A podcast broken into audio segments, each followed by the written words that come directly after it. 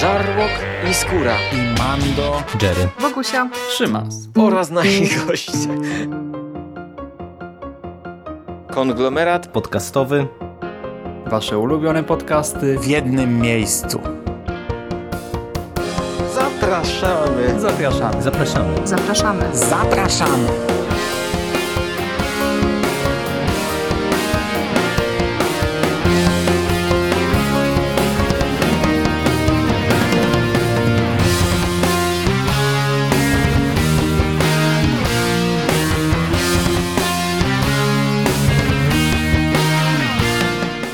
Witam w konglomeracie Deadpoolowym, czyli na platformie, która zbiera wszystkie wasze ulubione deadcasty w jednym miejscu. Ja nazywam się Wade Wilson i dzisiaj chciałbym dla was omówić trzecie wydanie zbiorcze komiksu Szymas Classic. Chociaż w sumie to nie, bo jest nudne, więc porozmawiajmy o mnie, co? tak. Siema. Dzisiaj omówię dla Was trzeci tom, trzeci album zbiorczy serii Deadpool Classic, wydany w Polsce przez wydawnictwo Egmont. Tak, a ja to Szymas, jakby ktoś nie wiedział.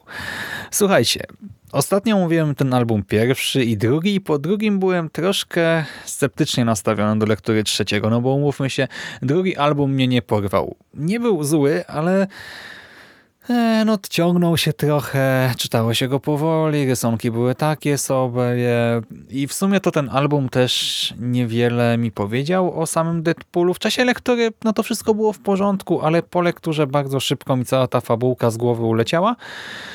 I w sumie do tego trzeciego usiadłem tak troszkę z obowiązku, no bo egzemplarz recenzencki, no i obiecałem wam te trzy podcasty. No i ten trzeci album nadal czyta się powoli. Ale uwaga, tym razem to nie jest wada. Po prostu w tym trzecim albumie dzieje się bardzo dużo.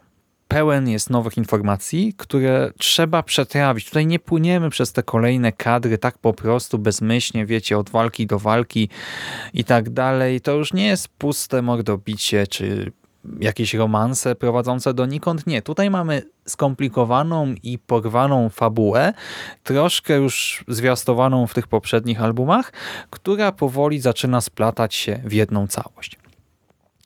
Trzeci album Deadpool Classic zawiera kontynuację, kolejne zeszyty solowej, regularnej serii o Wade'ie Wilsonie i są to zeszyty od 9 do 17 ze scenariuszem Joe'ego Kaliego oraz z rysunkami Eda McGuinnessa, tak jak poprzednio, Shannona Dentona, Pita Woodsa i Waltera McDaniela.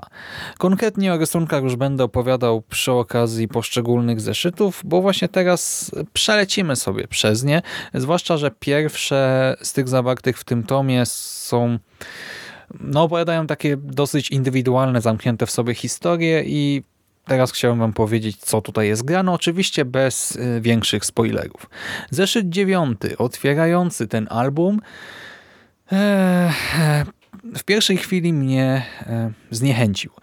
Głównie rysunkami, formą. Pamiętacie, że narzekałem na sposób rysowania Deadpoola bez stroju, bez maski tą postać, e, w przypadku której, zwłaszcza w tym ranie Kelly'ego, powinniśmy czuć dramat, gdy patrzymy na nią bez maski. Powinniśmy czuć, że ten facet e, nie akceptuje swojego wyglądu zewnętrznego i ten wygląd zewnętrzny musi być nieprzyjemny dla oka.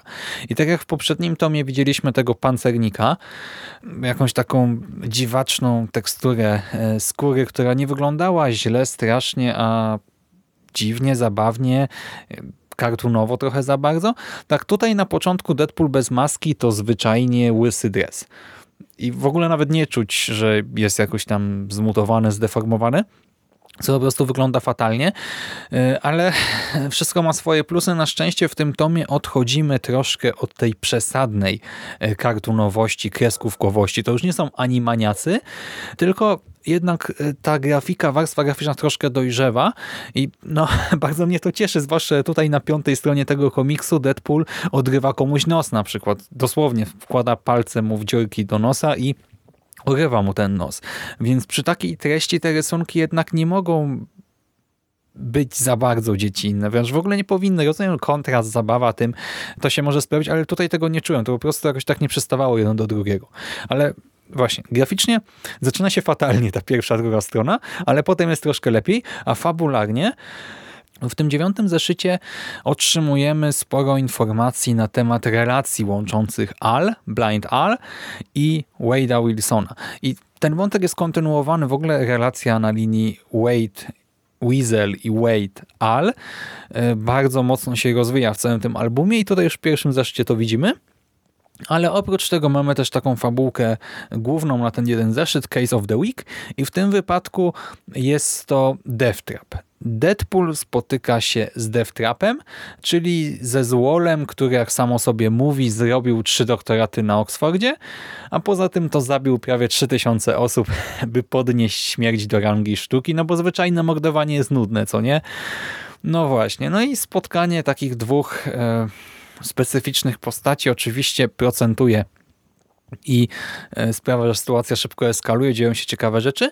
Jest e, fabularnie naprawdę w porządku i to, co jest najważniejsze, humor wrócił. I to humor na całkiem niezłym poziomie. Oczywiście Deadpool i żarty, no to Wiemy, e, że one nie zawsze są najwyższych lotów, e, zwłaszcza, że e, zazwyczaj są niepoprawne politycznie i w ogóle niepoprawne. Tak to często jest czarny humor, humor złośliwy, Deadpool jest po prostu wredny. Gdy z kimś rozmawia, my się z tego śmiejemy.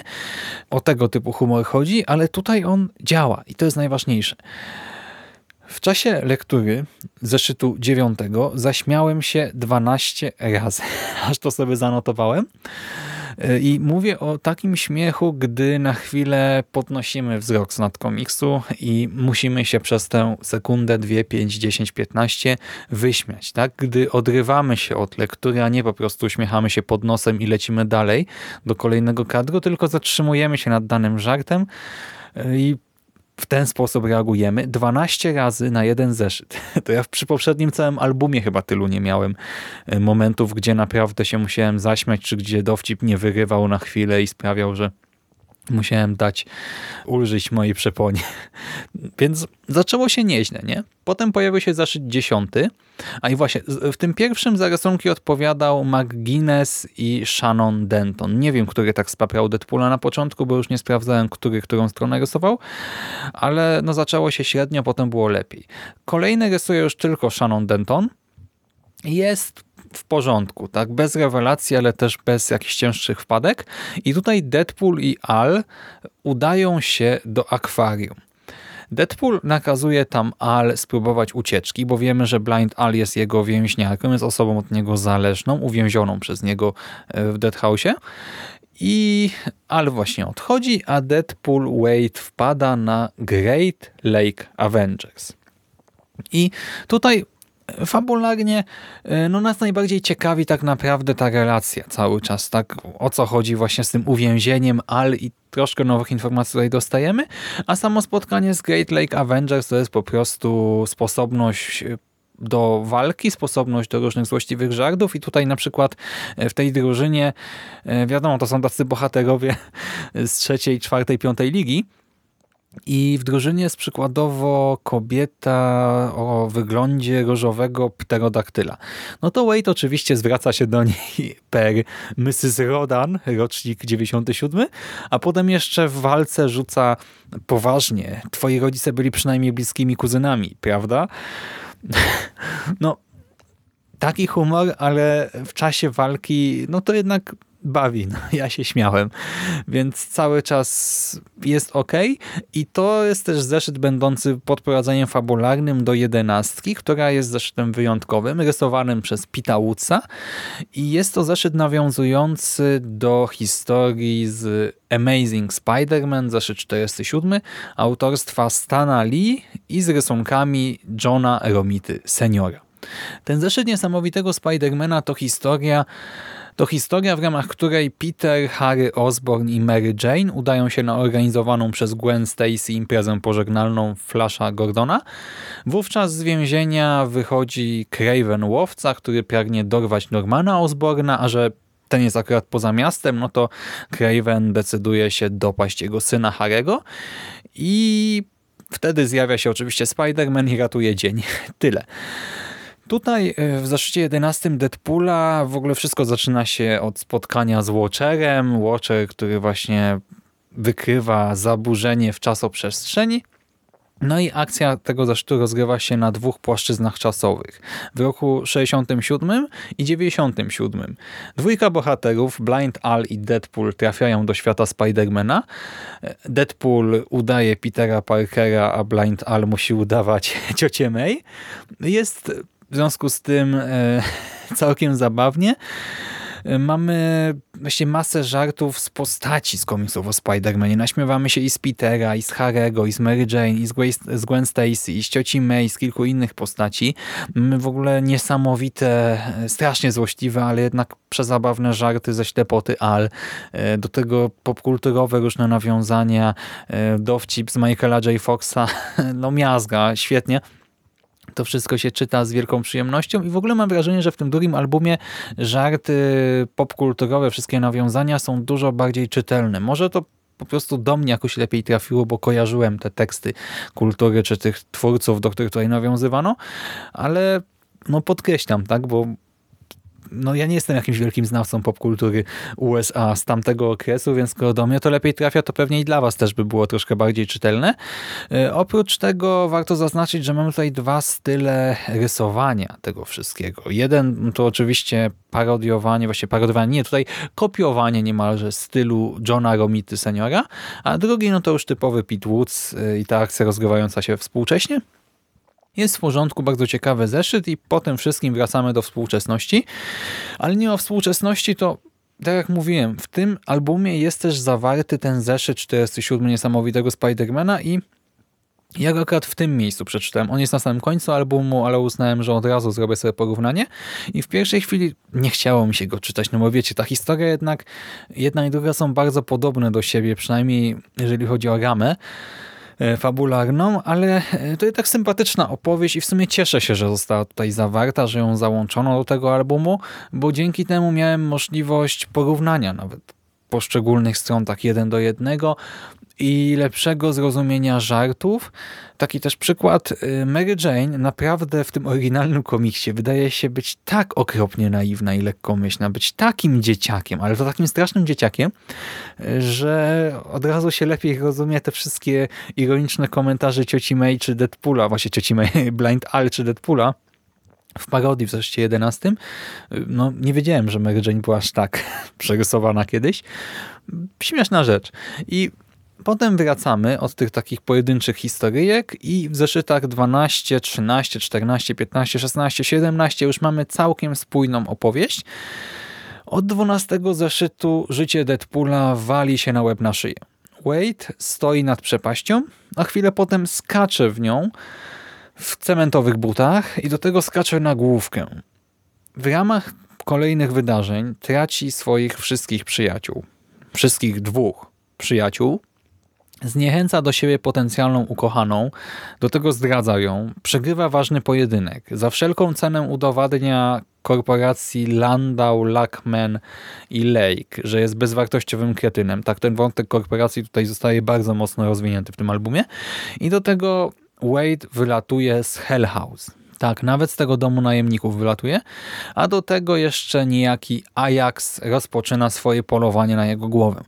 Tutaj dzieje się bardzo, bardzo dużo rzeczy i są to rzeczy niezwykłe.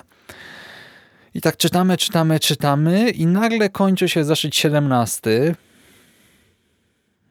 ogromnym cliffhangerem. Dziękuję Ci Marvelu, dziękuję Ci Egmoncie, nie cierpię Was serdecznie. Naprawdę, to było no nie było przyjemne.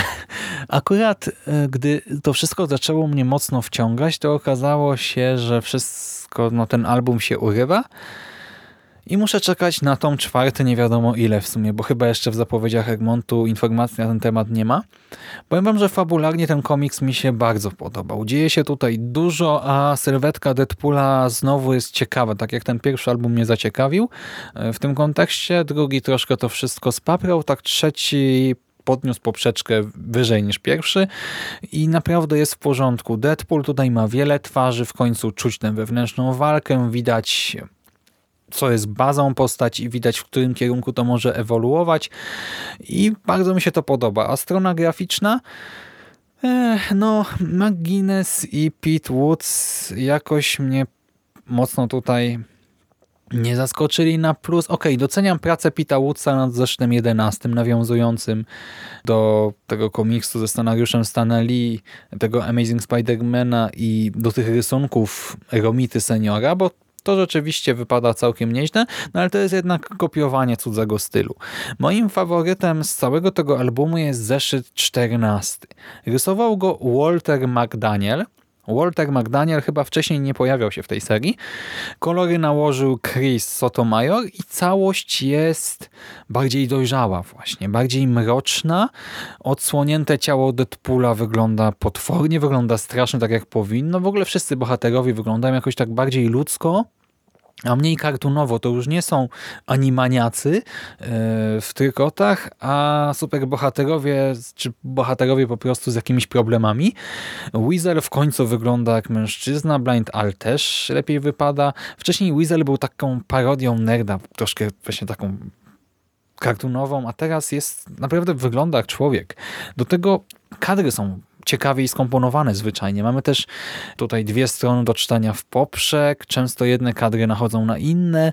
Zamiast białych plam między poszczególnymi kadrami autorzy tutaj grają kolorem. Mamy w związku z tym całe strony czarne, czy też brązowe, zielone. I to wygląda naprawdę ładnie, atrakcyjnie i buduje klimat.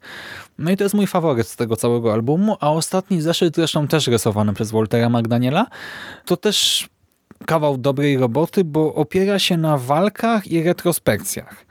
I wiecie, walki dotychczas wypadały jednak blado, tak jak mówiłem, trochę po nich skakałem wzrokiem, bo nie było na czym zawiesić oka, a do tego retrospekcje przemieszane ze starciem, no myślę, że to nie jest proste do wykoncypowania, jak sprawić, by to wszystko było dynamiczne i czytelne, a przez ten zeszyt płyniemy, więc ja mam nadzieję, mam szczerą nadzieję, że Walter McDaniel będzie rysował kolejne zeszyty i że wyprze swoich poprzedników e, w kolejnych e, albumach z serii Deadpool Classic.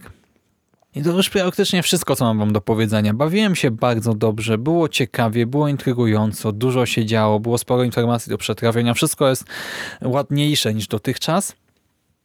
I mam ochotę na więcej. Do tego ten komiks jest osadzony w szerszym kontekście, więc nie wiem, na przykład dowiemy się znaczy dowiemy się, no gdzieś tam zostanie poruszony temat większego eventu związanego ze światem Marvela, gdzieś tam w tle pojawi się na przykład kwestia faszystów walczących z X-Menami, z mutantami, kwestia zero tolerancji i jeszcze kilka innych rzeczy. I jako że ja nie jestem mocno zorientowany w tym świecie, a wszystko było dla mnie czytelne, to no naprawdę, ja nie widzę większych wad w tym albumie. Z tych trzech, które dotychczas czytałem, to trójka wypada najlepiej. Jest naprawdę mocnym, dobrym komiksem i cóż no, serdecznie wam polecam lekturę i to już wszystko ode mnie na dzisiaj. Trzymajcie się ciepło i do usłyszenia następnym razem. Cześć!